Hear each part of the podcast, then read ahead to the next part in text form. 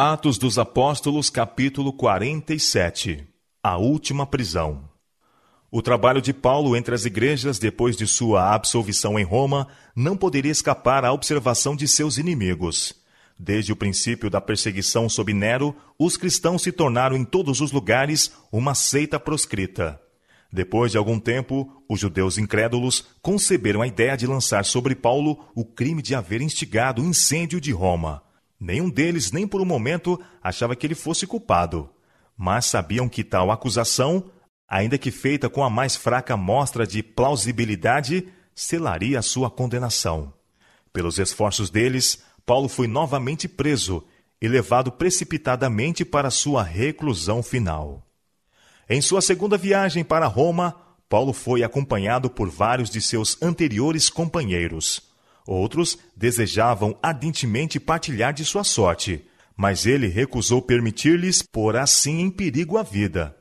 As perspectivas diante dele eram muito menos favoráveis que na ocasião de seu primeiro encarceramento. A perseguição sob Nero tinha grandemente diminuído o número de cristãos em Roma. Milhares tinham sido martirizados por sua fé. Muitos tinham deixado a cidade e os que permaneciam estavam sobremaneira deprimidos e intimidados. Chegando a Roma, Paulo foi posto em sombrio calabouço até que terminasse a carreira. Acusado de instigar um dos mais bárbaros e terríveis crimes contra a cidade e a nação, tornou-se objeto de ódio universal. Os poucos amigos que havia compartilhado dos trabalhos do apóstolo passaram então a abandoná-lo. Alguns por deserção, outros em missão a várias igrejas. Fígilo e Hermógenes foram os primeiros a sair. Então Demas, desanimado pelas densas nuvens de dificuldades e perigos, abandonou o perseguido apóstolo. Crescente foi enviado por Paulo às igrejas da Galácia, Tito à Dalmácia, Tíquico a Éfeso.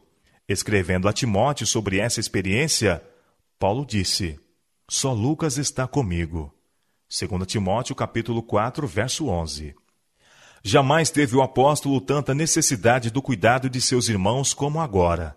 Debilitado como estava pela idade, lutas e enfermidades e confinado numa prisão romana, úmida e escura. Os serviços de Lucas, discípulo amado e fiel amigo, foram um grande conforto para Paulo, permitindo-lhe comunicar-se com seus irmãos e o mundo exterior. Nesse tempo de provação, o coração de Paulo encontrou alegria nas frequentes visitas de Onesíforo. Esse Efésio de coração amorável fez tudo o que estava em seu poder para aliviar o fardo que representava ao apóstolo a prisão.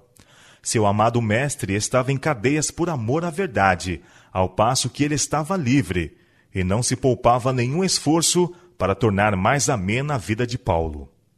Na última carta escrita pelo apóstolo, assim se expressa com respeito a esse fiel discípulo. O Senhor conceda misericórdia à casa de Oníseforo, porque muitas vezes me recreou e não se envergonhou das minhas cadeias. Antes, vindo ele a Roma, com muito cuidado me procurou e me achou. O Senhor lhe conceda que naquele dia ache misericórdia diante do Senhor. Segundo Timóteo, capítulo 1, versos 16 a 18. O desejo de amor e simpatia é implantado no coração pelo próprio Deus.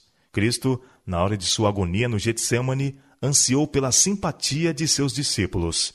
E Paulo, embora aparentemente indiferente a durezas e sofrimento, almejou simpatia e companheirismo.